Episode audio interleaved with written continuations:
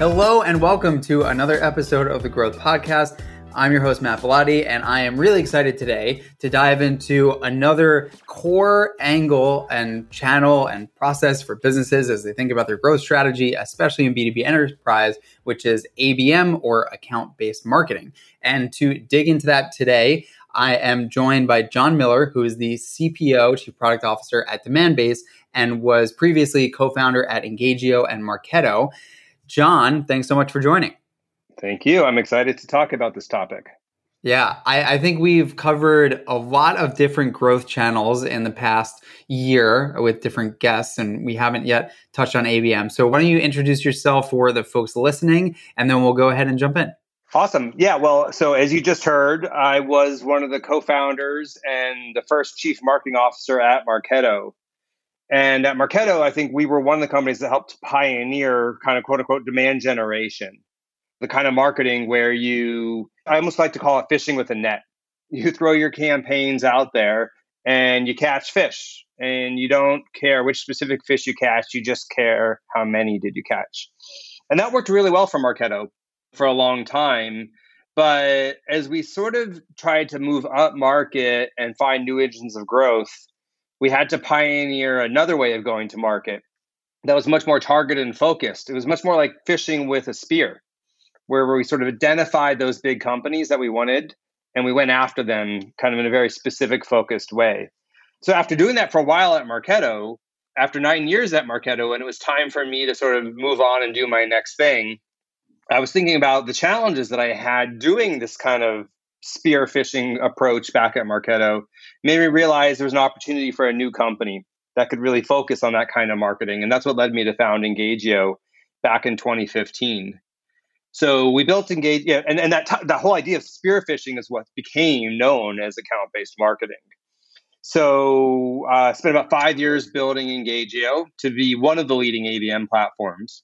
And then earlier this year in 2020, uh, made the decision to actually join forces with the largest company in our space, Demandbase, with the belief that combining what Engagio did with Demandbase did would create, we think, the most complete, most unstoppable ABM platform. And that's kind of how I got to what I'm doing today. I love that. That's super cool. I didn't realize that you basically like built the motion of ABM, had it working, and then you built the company on top of that. I think that's a good, good, quick lesson for for folks listening. That sometimes things that you're doing within your company that's that are working, that you're kind of piecing together, are a huge opportunity that you could take to market, as you could see with Jon's situation here. The strategy worked great. It was just trying to do this account based focus with Marketo, which was a lead based system. That was the challenge that created the opportunity. Yeah. My next question here was going to be can you define account based marketing? I think you kind of did that, right? It's the difference between spear fishing and just kind of like getting whatever fish you, you can. Yeah. You know, I, I think you know, if I were to expand on that definition a little bit more formally, I'd say, first of all, account based marketing is a go to market strategy, it's not a campaign. Really, it's a way of thinking about how you run your programs that really leverages focus the whole idea is you pick fewer things to focus on and therefore do a better effort you know focusing on them. And then the last thing I'll, I'll say is in many ways account-based marketing is a misnomer because it's really not a marketing thing. It's really again it's a go-to-market strategy for your sales team your marketing team and your sales team. And so it's a go-to-market strategy to coordinate personalized marketing and sales efforts to land and expand high value accounts.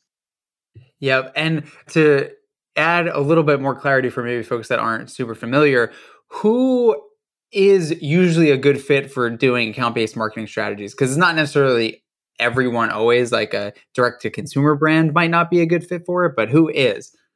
Yeah, no, it's a great question, and I think the fishing analogy works here, right? Again, if if if your business is made up of capturing lots of small fish, it's going to be more efficient to fish with a net right? ABM strategies work best when you do want to sort of pick a specific focus. So I would say typically ABM strategies start kicking in, at least let's just talk about software as a service technology companies. It starts to kick in around $50,000 deals, you know, a year.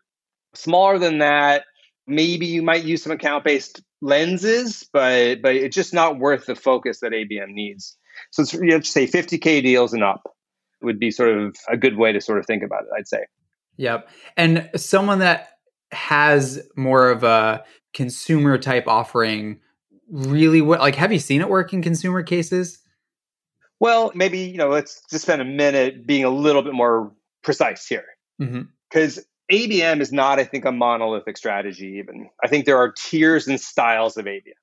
So at the top of a pyramid, there's what I'm going to call strategic ABM.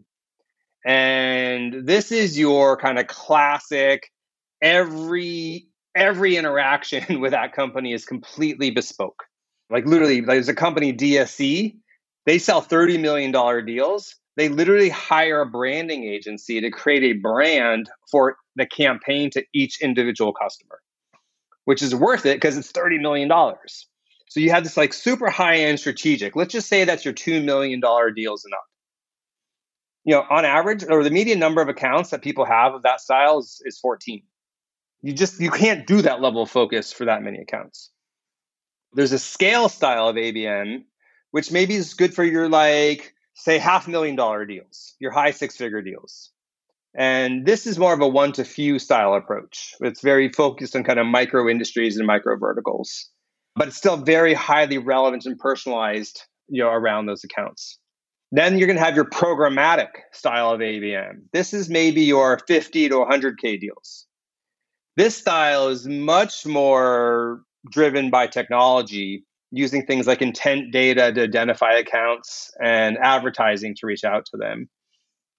And then below 50K, I think you can still do things what I would call targeted demand gen.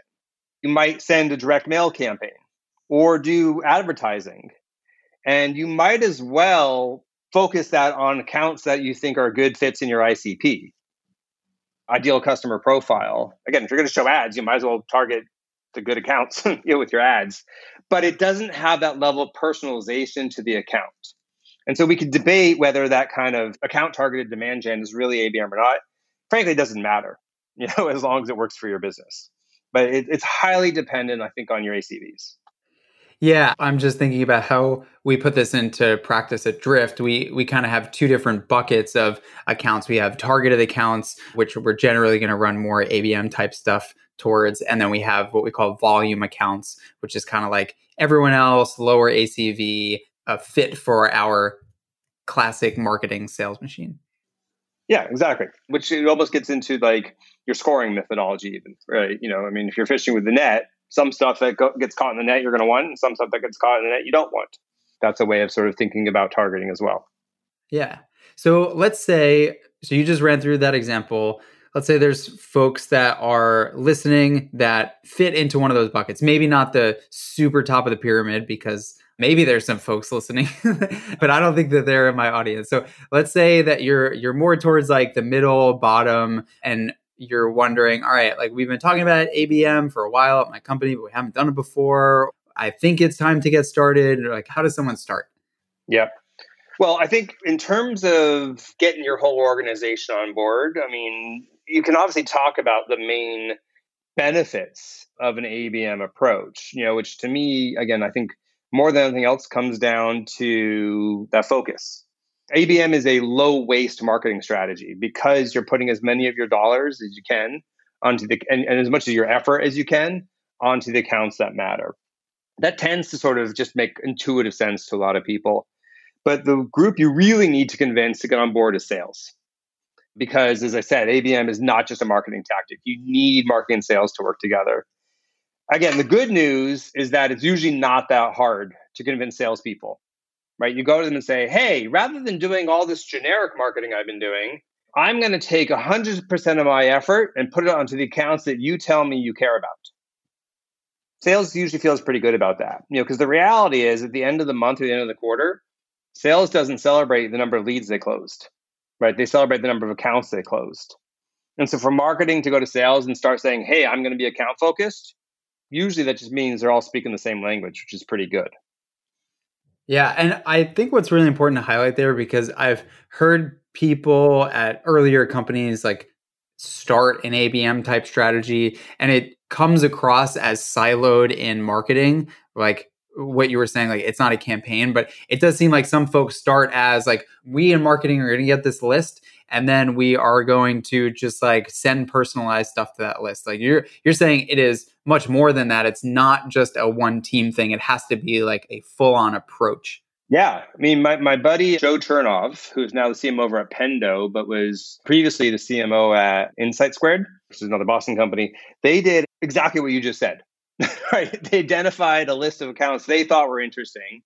And they, they basically offered them all a cool pair, a really cool pair of, I think, Nike shoes if they would take a meeting, and which is an expensive campaign to send to all these accounts and they generated a bunch of meetings and then they sent those over to the sales team and the sales team basically said, "Yeah, no, I don't want to meet with those guys."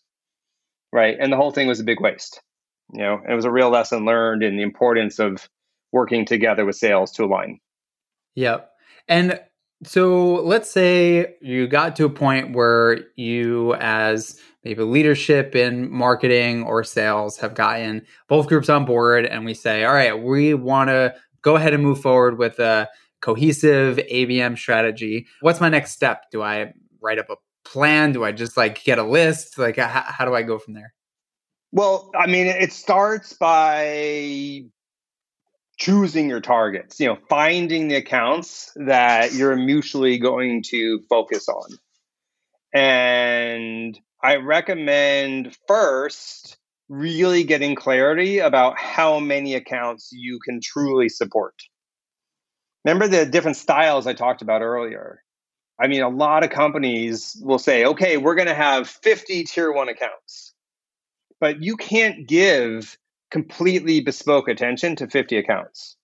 And maybe you don't sell $2 million deals. And so having even bespoke strategies doesn't make sense. So start by like, really, what are your ACVs? What are the styles of ABM you're going to be practicing?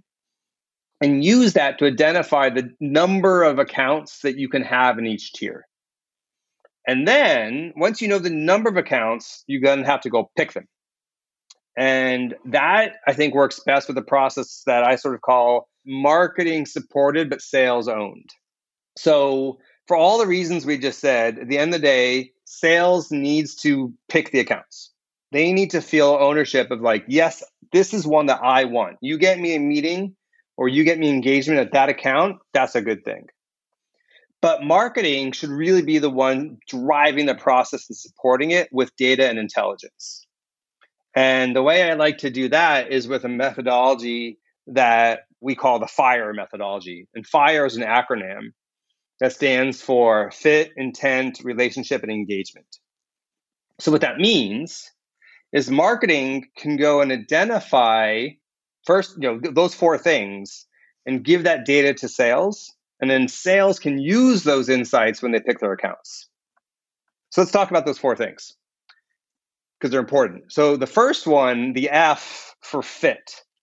You know, this is really how well does this account fit my ideal customer profile? This is a great place to use machine learning if you have access to it. Tell me the accounts that have been who are your customers and who are your good accounts.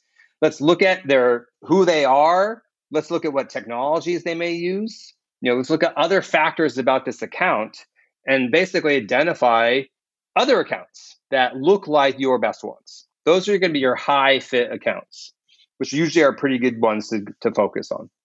The second one, your I, is your intent.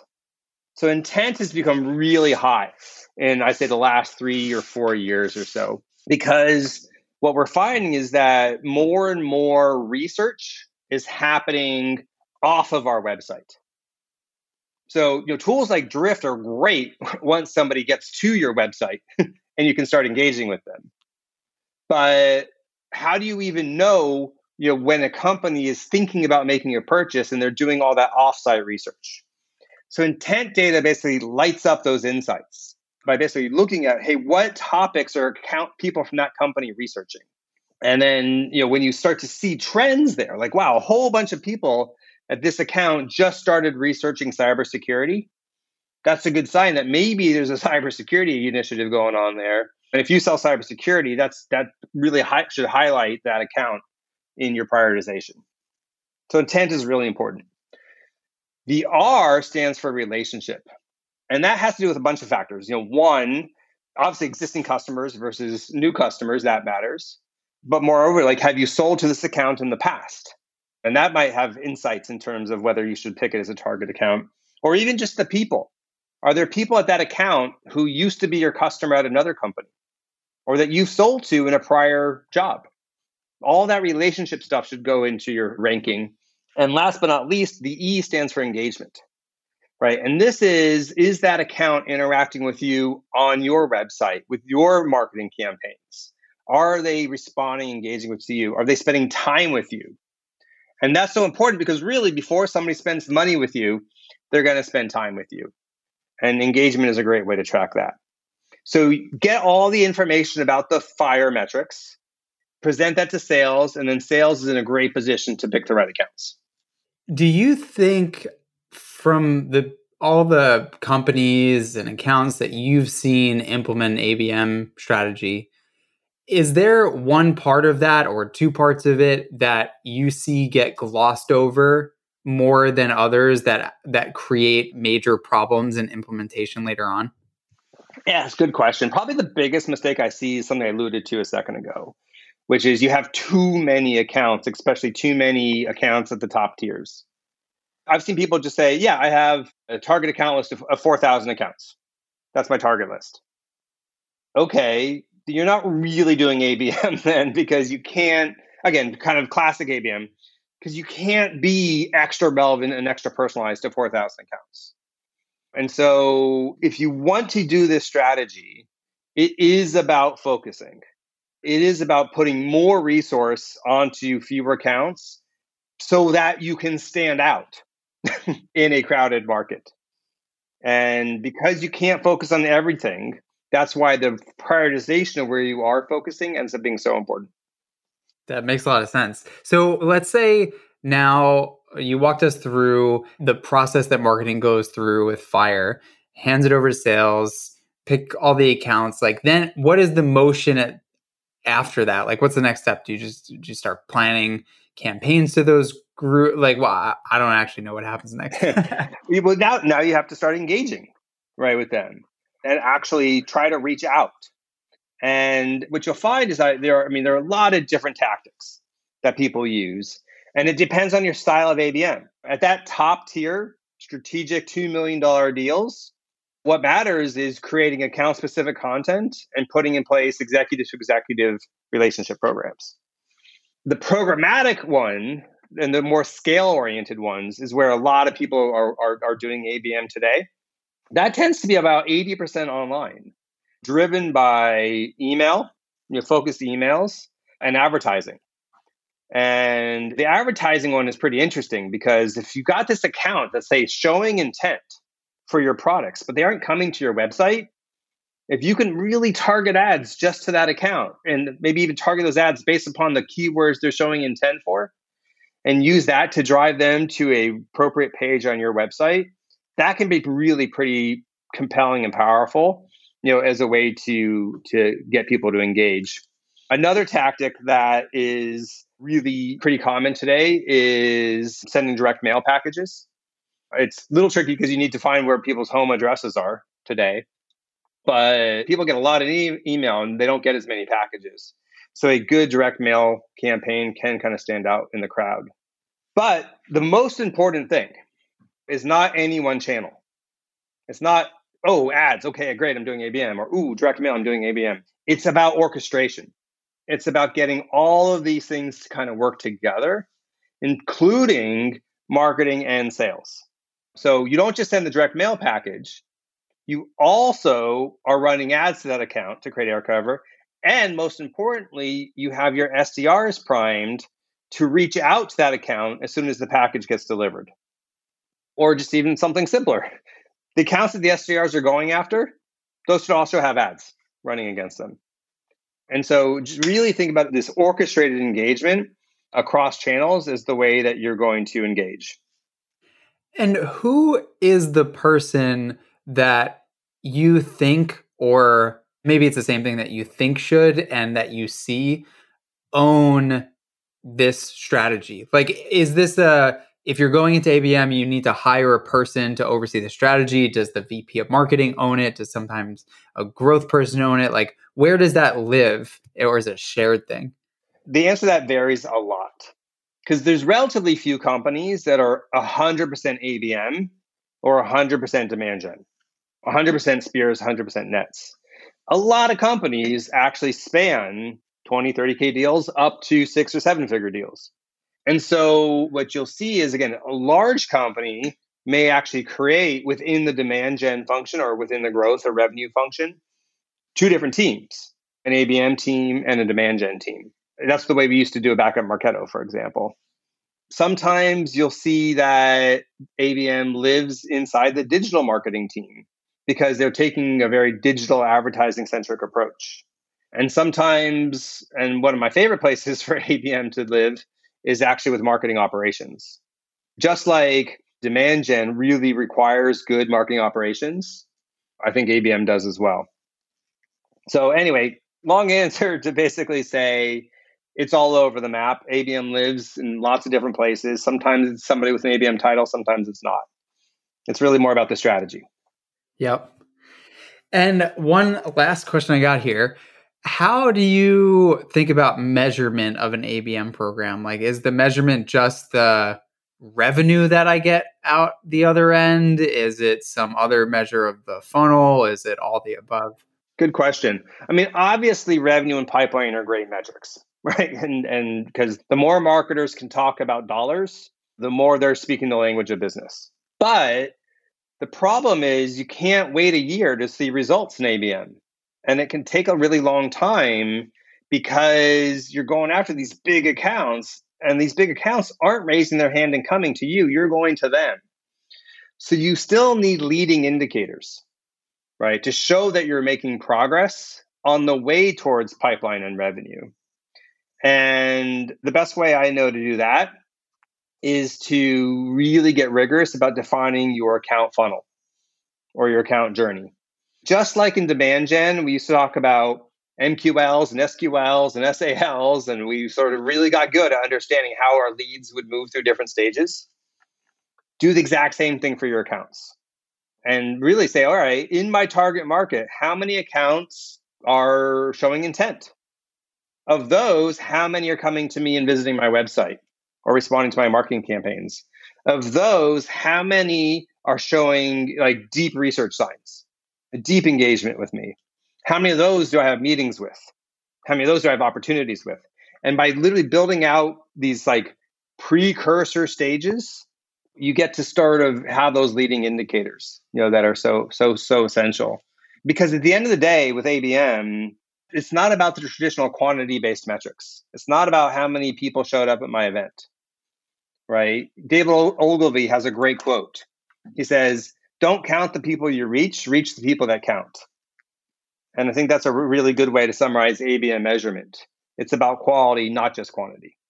Love that. So that felt like a great point to wrap. I, I usually ask the question of, was there anything else that you wanted to touch on around this ABM process that we didn't cover? I guess, I mean, I'll, I'll finish with just one other piece of advice, which is related to measurement, related to other things too.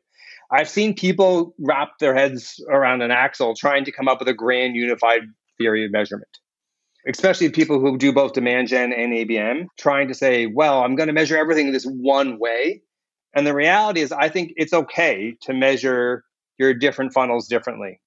It's okay to have a lead based metric system to measure your net fishing. And then also put in place this more account based metric system to support your spear fishing.